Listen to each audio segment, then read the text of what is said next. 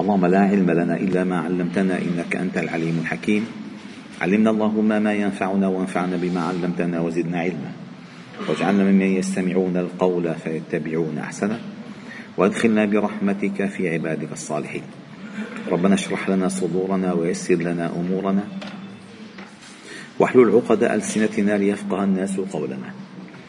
ربنا آمنا بما أنزلت واتبعنا الرسول فاكتبنا مع الشاهدين. ربنا لا تزغ قلوبنا بعد إذ هديتنا وهب لنا من لدنك رحمة إنك أنت الوهاب. ربنا هب لنا من أزواجنا وذرياتنا قرة أعين واجعلنا للمتقين إماما. اللهم اقسم لنا من خشيتك ما تحول به بيننا وبين معاصيك ومن طاعتك ما تبلغنا به جنتك ومن اليقين ما تهون به علينا مصائب الدنيا. اللهم متعنا بأسماعنا وأبصارنا وقواتنا ما أحييتنا. واجعله الوارث منا. واجعل ثأرنا على من ظلمنا. وانصرنا على من عادانا. ولا تجعل مصيبتنا في ديننا. ولا تجعل الدنيا أكبر همنا ولا مبلغ علمنا. ولا تسلط علينا بذنوبنا من لا يخافك ولا يرحمنا. يا حي وقيوم برحمتك نستغيث. أصلح لنا شأننا كله. ولا تكلنا إلى أنفسنا طرفة عين. اللهم أحسن عاقبتنا في الأمور كلها.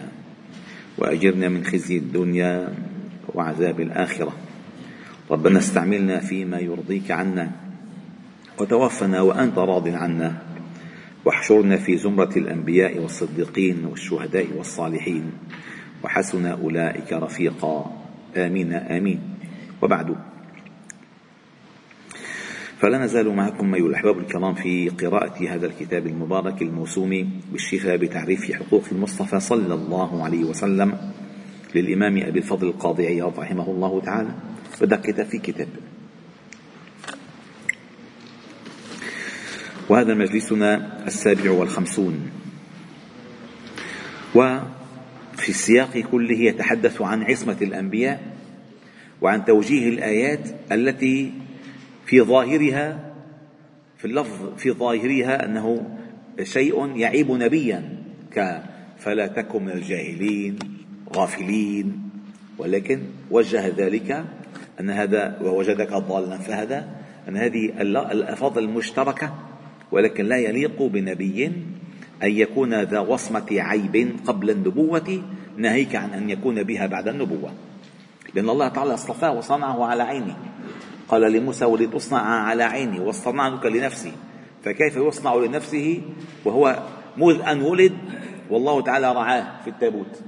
فلا يمكن أن يتركه لا يمكن. وقد وصلنا إلى قوله رحمه الله تعالى. قال ما الحديث لأنه مهم. وفي في الصحاح عن قال أبو هريرة عنه عليه السلام أن الشيطان عرض لي. قال لي عبد قال عبد الرزاق في المصنف في صورة هر. فشد علي يقطع علي الصلاة فأمكنني الله منه فدع فدعته ولقد هممت هممت أن أن أوثقه إلى سارية من سوار المسجد حتى تصبحوا تنظرون إليه. فذكرت قول أخي سليمان رب اغفر لي وهب لي ملكا لا ينبغي لأحد من بعدي. فرده الله خاسئا. وفي حديث أبي الدرداء عنه عليه السلام إن عدو الله إبليس جاءني بشهاب من نار ليجعله في وجهي. والنبي صلى الله عليه وسلم في الصلاة وذكر تعوذه بالله منه ولعنه له ثم أردت أن آخذه وذكر نحوه وقال لأصبح موثقا يتلاعب به ولدان أهل المدينة وكذلك في حديث الإسراء وطلب عفريت له بشعلة نار فعلمه جبريل ما, ما يتعوذ به منه وذكره في الموطأ ولما لم يقدر على أذاه بمباشرته تسبب بالتوسط إلى عداه كقضيته مع قريش في الائتمار بقتله وسلم وتصوره في صورة الشيخ النجدي. عندما اجتمعوا في دار الندوة عندما كان ليلة الهجرة فاجتمعوا في دار الندوة قريش وأرادوا أن يتباحثوا في أمره وبدأت الآراء منكم منهم من قال بحبسه منهم من قال بطرده منكم منهم من قال بقتله. فالنجدي جالس فقال هذا هو رأي نعم الرأي. أن تأخذوا من كل قبيلة شابا جلدا وتعطيه وتعطوه سيفا سلطا فيضربون فيضربونه ضربة رجل واحد فتتفرق دماؤه في القبائل. فلم يعد بنو هاشم بقادرين على أن يطلبوا بدمه. فإذا إذا ما استطاع له بالمباشرة بالواسطة. الواسطة وكلاء عملاء خسيسين. قال ومرة في غزوة يوم بدر في سورة سراقة بن مالك وهو يقول لأن طلعوا بدر فطلع معهم الشيطان بسورة سراقة اللي كان يبرم عليه قال وإذ زين لهم الشيطان أعمالهم وقال لا غالب لكم اليوم من الناس وإني جار لكم. ومرة ينذر بشأنه عند بيعة العقبة. فلما تمت البيعة صرخ صوتا عاليا. عشان العالم ينتبهوا وكل هذا فقد كفاه الله أمره وعصمه ضره وشره. وقد قال عليه وقد قال عليه السلام إن عيسى عليه السلام كفي من لمسه أي لمس إبليس. فجاءه ليطعن بيده في خاصرته حين ولد فطعن في الحجاب. فورد في بعض الأحاديث أنه ما من مولود عندما يولد إلا ونخاسه الشيطان في خاصرته. وذلك الصراخ الذي يصرخ بيصرخ الولد. وين هو صعبنا من أجل اليوم. آه بيصرخ. إلا عيسى عليه السلام فقد عصمه الله منه. وكان النبي صلى الله عليه وسلم كذلك عصمه الله منه. سبحان الله. قال وقال عليه السلام حين لد في مرضه لد يعني صار معه مرض آه، آآ آه، صعب. وهذا بيسموه ذات الجنب. وهي مرض. هلا أنا قرأت عنه حديثا وقديما؟ قالوا أجمعوا على أنه آه، يصيب الرئتين والتنفس. الرئتين والتنفس. وأخشى ما أخشاه أن يكون هو ممن مما تعاني به البشرية منذ أربع سنوات أو أو خمس. أخشى ما أخشاه. ليش؟ ليش؟ لنشوف الحديث. انتبهوا الحديث؟ الحديث صحيح. قال وكان عليه وقال عيسى حين لد في مرضه وقيل له خشينا أن يكون بك ذات الجنب. فقال إنها من الشيطان وإن لم يكن الله ليسلطه علي. إنها من الشيطان ولم يكن الله ليسلطه علي بهذا المرض.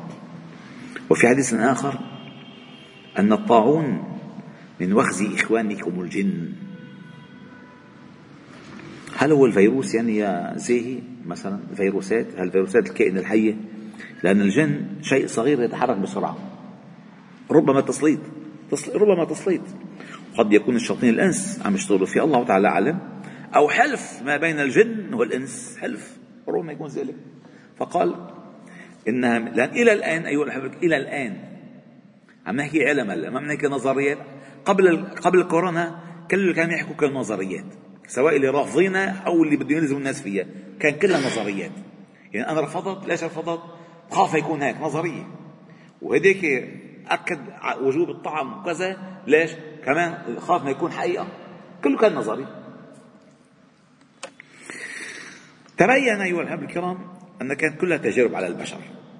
كلها. وإلى الآن إلى الآن طبيا طبيا قال الأطباء الحذاق أنه كان أفضل علاج لهذا المرض لهذا الفيروس يعني الإنفلونزا هو العمل على تخفيض الحرارة وإكسار السوائل في الجسم. وبس. وبس. العمل على تخفيض الحرارة وإكسار السوائل في الجسم. ليش؟ لأن لما بتعلى الحرارة كثير الجسم بيضعف فتفقد مناعته فيفتك به. وأكثر السوائل لأن هذا الفيروس يذهب بالبول. فكلما أكثرت السوائل كلما ذهب بسرعة. وأغلب من دخل إلى المستشفى ليتطبب منه ما خرج. للأسف. للأسف مخرج للتجارب. تجارب. وهلأ اللي عم يصير مع العالم ربما هو من نوع من نفس الناس بس الناس ما لهم قلب يروحوا يقولوا كورونا والى آخره. فالمهم الشاهد في ذلك قال خشينا أن يكون بك ذات الجنب. قال إنها من الشيطان ولم يكن الله ليسلطه علي أي بواسطتها. فإن قيل فما معنى قوله تعالى؟ وإما ينزغنك من الشيطان نزغ فاستعذ بالله إنه سميع عليم. قال بعض المفسرين إنها راجعة إلى قوله وأعرض عن الجاهلين. ثم قال وإما ينزغنك أي يستخفنك غضب يحملك على ترك الإعراض عنهم. فاستعذ بالله من الشيطان الرجيم. لأن هو الأصل الجهال بيستفزوا الإنسان. فلما بيستفزوا الإنسان بيغضب والغضب من من؟ من الشيطان. فيستعذ بالله فلا يتسلط الشيطان عليه. كذا مقصود. لأن الغضب من نار وإبليس خلق من نار. لذلك فليتوضأ إذا غضب أحدهم فليتوضأ. وقيل النزغ هنا الفساد كما قال تعالى من بعد أن نزغ الشيطان بيني وبين إخوتي أي أفسد وباعد. وقيل ينزغنك يغرينك يحركنك النزغ أدنى الوسوسة فأمره الله تعالى أنه تتحرك عليه غضب على عدوه أو رمى الشيطان من إغرائه به وخواطر آدان أداني وساوسه ما لم يجعل له ما لم يجعل له سبيل إليه أن يستعيذ منه فيكفي أمره ويكون ذلك سبب تمام عصمته إذ لم يسلط عليه بأكثر من التعرض له ولم يجعل له قدرة عليه صلى الله عليه وسلم. وقد قيل في الآية غير هذا. وكذلك لا يصح أن يتصور له الشيطان في صورة الملك فيلبس عليه. مثلا صور جبريل فهو بيجي واحد بيقول له أنا كمان جبريل. لا لا يمكن الشيطان أن يصور لأن الله جل جلاله أعطى الجنس الجن وأعطى الملائكة قدرة التمثل. تمثل. فتمثل لها بشرا سويا. أي الملك؟ صار أتاها بصورة بصورة بشري كما الشيطان يأتي بصورة بشري وكان جبريل يأتيه بصورة دحية الكلبي يتمثل بالبشر والجن يتمثل بالبشر أو يتمثل بالماعز أو يتمثل بالكلب أو يتمثل بالهر كما في الحديث. فعنده قدرة التمثل نحن عندنا أدعى التمثيل. ما عندنا أدعى التمثل. نمثل الدور؟ بس التمثل ما عندنا قدرة ما أعطى الله الإنس. قدرة التمثيل ولكن فتح لهم يا لطيف ما فتح لهم أو يعني آه، ابتلوا بمرض الكذب والنفاق والتلون. والحديث يقول ذو الوجهين ليس وجيا عند الله. فالوجه يكون واحد.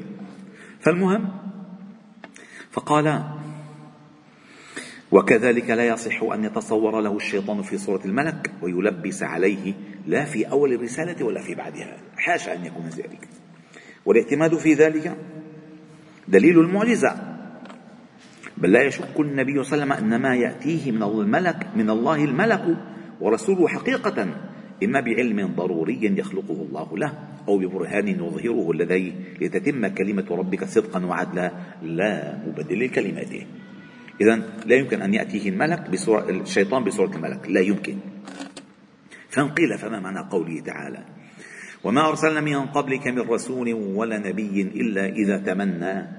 ألقى الشيطان في أمنيته فينسخ الله ما يلقي الشيطان ثم يحكم الله آياته.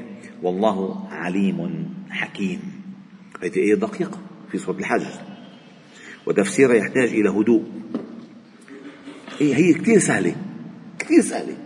بس ولكن بدها مفاتيح.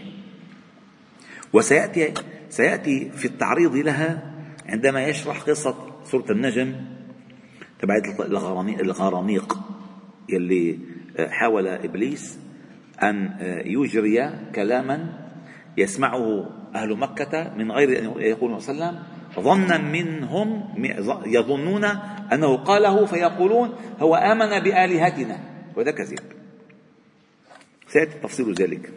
فقال وأما هذه الآية فاعلم. أولا قبل أن ندخل في مضمونها بعطيكم مفاتيح فهمة تفاسير يعني تفاسير يعني الكاشفة للموضوع. وما أرسلنا من قبلك من رسول ولا نبي إلا إذا تمنى. التمني هنا بمعنى القراءة. لا يعلمون الكتاب إلا أمانية أي إلا قراءته. فإذا تمنى أي إذا قرأ ما يوحى إليه ألقى الشيطان في في أمنيته. أي في قراءته لا في أي في المسموع منه لا فيما يقرأ هو. يعني هو قرأه صح. هو قرأه صح. أما المسموع منه لبس على العالم طلع إيكو فالإيكو بيطلع الحرف خمس أحرف. هو ما قال إلا حرف واحد. إبليس لبس على السامعين أشياء لم يقلها النبي. هذا ألقى الشيطان في أمنيته أي في قراءته. لا فيما قرأ في المقروء أي في المسموع. أما الحقيقة ما قرأ يعني مثلا ما قرأ قل هو الله لا أحد أبدا. أبدا. ولكن لما قرأ قل هو الله أحد إبليس بطريقته بوسوسته ألقى الشيطان في هذه القراءة فأسمع ما يريد أن يسمع الشياطين مثله من الإنس حتى يلبس على الناس الحق. هذا هذا مضمون الآية كلها. فينسخ الله ما يلقي الشيطان ثم يحكم الله آياته. يعني يعني لا تتكرر تنكشف فورا تنكشف. بالله عليكم من استطاع إلى الآن بعد 1455 سنة من نزول اقرأ باسم ربك الذي خلق أن يدخل حرفا واحدا عن كتاب الله. من؟ ما حد. لا يحكم الله آياته. وإن له لحافظون. ما في أبدا. قصد العظيم لا أحد يلبس على الناس القرآن. هذا أكبر إعجاز وعليكم السلام. قال فاعلم أن للناس في معنى هذه الآية أقاويل. منها السهل والوعث والسمين والغسل وأولى ما يقال فيها ما عليه الجمهور من المفسرين أن التمني هنا ها هنا التلاوة. وإلقاء الشيطان فيها شغلوه بخواطر وأذكار من أمور الدنيا للتالي حتى يدخل عليه الوهم والنسيان فيما تلاه أو يدخل غير ذلك على أفهام السامع من التحريف وسوء التأويل ما يزيله الله وينسخه ويكشف لبسه ويحكم آياته. وسيأتي الكلام على هذه الآية بعد بأشبع من هذا إن شاء الله تعالى.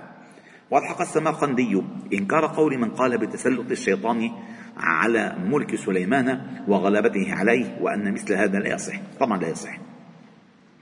وقد ذكرنا قصة سليمان مبينة بعد هذا.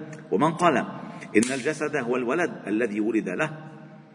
قال أبو محمد المكي في قصة أيوب يعني آه، آه، قصة سليمان وألقى الشيطان على كرسي جسدا ثم أناب.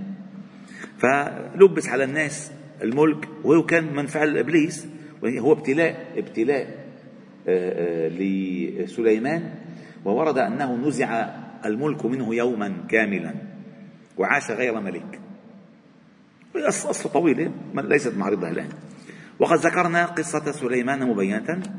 ثم قال وقال أبو محمد مكي في قصة أيوب وقوله تعالى أني مسني الشيطان بنصب وعذاب.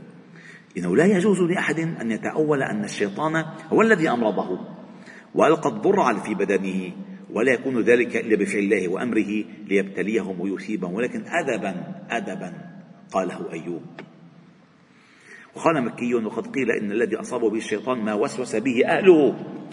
يعني بلشت مرته تنق تنق تنق تنق تنق عشان يجزع عشان يجزع لذلك حلف أن إن شفاه الله ليضربنها ليجلدنها أربعين جلدة. وقيل سبعين وقيل مئة جلدة.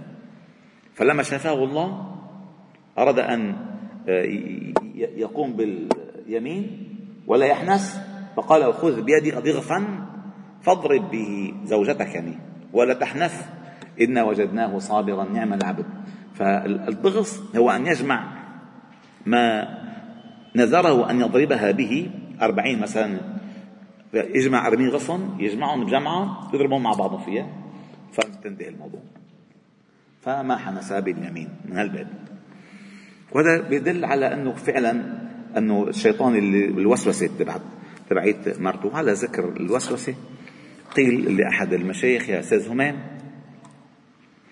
لما آه، تزوج تلميذه مشهورة القصة هذه من باب الذكرى. وهذا الكلام ليس آه، آه، عيبا بالنساء وليس مدحا للرجال. النساء بطبعهن هكذا وهن على ذلك من من اجمل ما خلق الله في الكون بالنسبة للرجال. وكذلك الرجال. فقال له شيخ تزوجت يا بني؟ قال نعم. قالت نعم يا شيخ تزوجت ولكن للأسف طلعت تزوجت من النوع اللي بنق فقال له هل هناك نوع آخر؟ هذا هو النوع هذا هذا النوع هذا الموجود. هذا الموجود وبه يجود يجودن النساء بالابناء والبنات والزراير ويحفظن العرض والبيت. هذا النوع وهذا لا يخلح فيها. لما يقول في القرآن أو من ينشأ في الحلية وهو في الخصام غير مبين. تنشأ بتلاقي بنت عمرها سنتين توقف عن المراية سنتين. لبست كربينة ما بتعرف تمشي تسوي مثل لبست كربينة سبحان الله. ينشأ في الحلية. وهو في الخصام غير مبين. يعني حكي حكي وبعدين نفس الحكي. نفس بعدين حديث الباب. خلصت الصبحية الباب ثلاث أرباع الحكي على الباب. وبعد ما بيخلصوا الصبحية. كيف هالصبحية كانت؟ على التليفون. كمان صبحية ثالثة. وهي زوجة الحكي. هذا ليش اسمه وقف الخصام غير مبين. يعني ما بتعرف. لو بدك توصل للأسف. قال فأنساه. ثم قال آآ آآ فإن قلت فإن قلت فما معنى قوله تعالى عن يوشع؟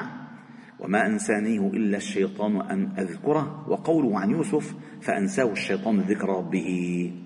وقول النبي صلى الله عليه وسلم حين نام عن صلاته في يوم الوادي إن هذا واد به شيطان. ناموا عن صلاة ناموا ما فما استيقظوا حتى طلعت الشمس. وبلال كمان نام قال له ارقب لنا الفجر يا بلال. ارقب لنا الفجر كانوا تعبانين بالسفر فناموا. بلال كمان نعسان كمان راح نام كلهم ناموا فيه على أشعة الشمس. فقال هذا واد فيه شيطان. إن هل الشيطان سلط عليه لا. هلا نرى التوجيه ذلك قال فما معنى قوله تعالى عن يوشع وما أنساني إلا الشيطان؟ أن أذكره. وقولي عن يوسف فأنسوا الشيطان ذكر ربه. وقول صلى الله عليه وسلم حين نام عن صلاة يوم الوادي إن هذا واد به شيطان. وقول موسى عليه السلام في وكزته لما ضربوا للقبط هذا من عمل الشيطان. فاعلم أن هذا الكلام قد يرد في جميع هذا على مورد على مورد مستمر كلام العرب في وصفهم كل قبيح في وصفهم كل قبيح من شخص أو فعل بالشيطان أو فعله. إن عادة لما الإنسان بينعمل معه عمل ما منيح هذا من الشيطان. لا أن الشيطان فعله. ولكن نتيجته كأن الشيطان فعله. من الباب. مثل هلا بأوروبا بأوروبا لزمن غير بعيد. كان كل ما يصير مصيبة يقولوا هذا اليهود عملة. كانوا يكرهوا اليهود. هلا هلا بيسعوا لإرضاء اليهود. كان إذا صاب مرض جديد مرض. لهلا إذا حدا بده يسب حدا بأوروبا بيسب بيقول له يا يهودي. مزبوط سبحان الله. المهم هلا تغير الموضوع. آه. سبحان الله. المهم قال بالشيطان أو فعله كما قال تعالى كأنها طلعها كأنه رؤوس الشياطين. أي شيء بشع. وقال عليه السلام فليقاتله فإنما هو شيطان. وأيضا فإن قول يوشع لا يلزمنا الجواب عنه إذ لم يثبت له في ذلك الوقت نبوة مع موسى كما حق الله تعالى في قوله وإذ قال موسى لفتاه والمروي أنه إنما نبئ بعد موت موسى وقيل قبيل في في التيه قبيل موته. وقول موسى كان قبل نبوته بدليل القرآن وقصة يوسف أيضا قد ذكر أنها كانت قبل نبوته. وقال المفسرون في قوله تعالى فأنساه الشيطان قولين. أحدهما أو أحدهما أن الذي أنساه الشيطان بذكر ربه أحد صاحبي السجن اللي طلع.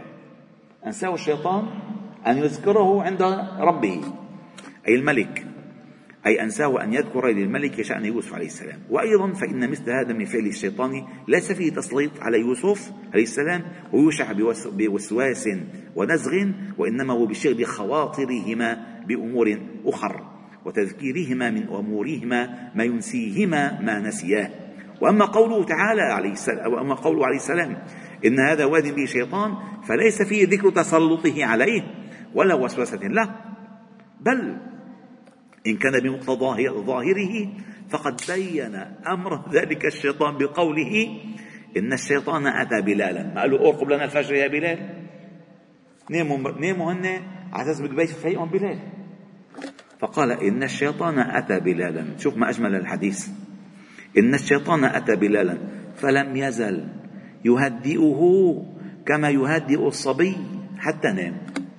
يلا تنام يلا تنام روحوا لبلال وما حدا فاق قال فلم يزل يهدئه شوي لهون شوي شوي هيك هيك شوي شوي شوي راح فيها. حقيقة هيك. قال فلم يزل يهدئه حتى نام. كم يهدئ الصبي؟ فاعلم. أن تسلط الشيطان في ذلك الوادي الذي عرس به عرس به إنما كان على بلال الموكل بكلاءة الفجر أي برقبة الفجر. هذا إن جعلنا قوله إن هذا واد به شيطان تنبيها. شوفوا قدام مهم العلم. المهم العلم هو الذي يقرأ النص ومدلول النص وفحوى النص ومفهوم النص.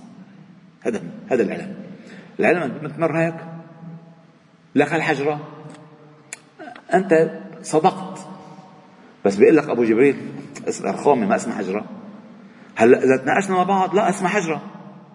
إيه بس الحجرة كانت حجرة بس هلأ اسمها رخامة فهمتوا كيف؟ العلم لا يرى الشيء بظاهره. هو حجرة بيقول له بيعلمه بيقول له هذا حجر اسمه رخام. بيعلمه. العلم يعطيك معلومات أوسع وأدق كله حجر.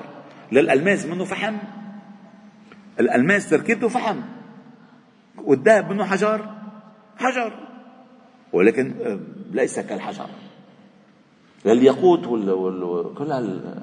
سبحان الله. المهم فقال واد به شيطان فتنبيها على سبب النوم عن الصلاة وما وأما إن جعلناه تنبيها على سبب الرحيل عن الوادي وعلة لترك الصلاة به هو دليل دليل مساق مساق حديث زيد بن أسلم فلا اعتراض به في هذا الباب لبيانه وارتفاع إشكاله. وربما الإنسان أنه شو ده الشغلة النوم هون مكلفة بلا النوم ولا ما تقول ما تنام بالقبور تشوف منامات وحشة. مع أنه بظن اللي بالقبور بشوف منامات حلوة. مثلا فصل في صدق أقواله صلى الله عليه وسلم في جميع أحواله أي لا يخرج منه إلا الصدق لأنه معصوم. وأما الصدق شيء والخطأ شيء آخر ها؟ الصدق شيء ونحن قلنا قد يعتريه بعض الخطأ في أمور الدنيا التي منه مأمور يبلغ للناس تفاصيله. بس لا يخرج منه إلا الحق. لا يتكلم بخلاف الحقيقة يعني. الخطأ شيء والكذب شيء آخر. فقال وأما اقواله عليه السلام فقد قامت الدلائل الواضحة بصحه المعجزة على صدقه وأجمعت الأمة فيما كان طريقه البلاغ أنه معصوم فيه من الإخبار عن شيء منا بخلاف ما هو به لا قصدا ولا عمدا ولا سهوا أو غلطا. وأما تعمد الخلف في ذلك فمنتف. بدليل المعجزة القائمة مقام قوله تعالى صدق فيما قال اتفاقا وبإطباق أهل الملة اجماعا. لأن الله قل صدق الله صدق رسوله. وأما وقوعه على جهة الغلط من ذلك فبهذه السبيل عند الأستاذ أبي إسحاق الاصفريني ومن قال بقوله ومن جهة الإجماع فقط. وورود الشرع بانتفاء ذلك واسم وسلم لا من مقتضى المعجزة نفسها عند القاضي. يعني نذكر ماذا قال علماء الكلام أو علماء العقائد في هل هل يصح أن يرد الخطأ في قوله أو لا يصح أن يرد الخطأ في قوله؟ فمن قال أنه يصح يكون دون البلاغ. يعني الخطأ فيما ليس يبلغ يبلغ به للناس. أما أما ما كان فيه بلاغا للناس لا يمكن أن يقع فيه الخطأ. لا يمكن. نعم. وعند أبي بكر أبي بكر الباقلاني ومن وافقه الاختلاف بين الاختلاف بينهم في مقتضى الدليل أعني دليل المعجزات لا ولا نطول بذكره لأن كل الناس شتت هلا نحن عم نحكي شتوا العالم. ستتت زنوا فنخرج عن غرض الكتاب صح؟ بل شكرا أيها الشيخ الجليل أبو الفضل القاضي عياض لأنك لا تريد أن تخرجنا عن موضوع الكتاب. بل نعتمد على ما وقع عليه إجماع المسلمين أنه لا يجوز عليه خلف في القول في إبلاغ الشريعة. هذا أجمعنا عليه والإعلام بما أخبر به عن ربه وما أوحاه إليه من وحيه لا على وجه العمد ولا على غير العمد ولا في حالتي الرضا والسخط والصحة والمرض. فما يقوله في غضبه يقوله في رضاه وما يقوله في سقمه يقوله في صحته. إن كان من باب لا يمكن. وفي حديث عبد الله بن عمرو قلت يا رسول الله أكتب كل ما أسمع منك؟ قال نعم. قلت في الرضا والغضب؟ قال نعم. فإني لا أقول في ذلك كله إلا حقا. صلى الله عليه وسلم. ولنرد ما أشرنا إليه من دليل المعجزة عليه بيانا فنقول إذا قامت المعجزة على صدقه وأنه لا يقول إلا حقا ولا يبلغ عن الله إلا صدقا وأن المعجزة قائمة مقام قول الله تعالى له صدقت فيما تذكره عني وهو يقول إن رسول الله إليكم ليبلغكم ما أرسلت به إليكم ويبين لكم ما نزل إليكم وما ينطق عن الهوى. إن هو إلا وحي يوحى وقد جاءكم الرسول الحق من ربكم وما آتاكم الرسول فخذوه وما نهاكم عنه فانتهوا. فلا يصح أن يوجد منه في هذا الباب خبر بخلاف مخبره أو في خلاف مخباره على أي وجه كان. لا يمكن. فلو جوزنا عليه الغلط والسهو لما تميز لنا من غيره ولا اختلط الحق بالباطل فالمعجزة مشتملة على تصديقه جملة واحدة من غير خصوص فتنزيهه وسلم عن ذلك كله واجب برهانا وإجماعا كما قال أبو إسحاق رحمه الله تعالى ورضي عنه. والحمد لله رب العالمين. سبحانه وبحمده نشهد أن لا إله إلا أنت. نستغفرك إليك. صل وسلم وبارك على محمد وعلى آله وأصحابه أجمعين. الحمد لله رب العالمين.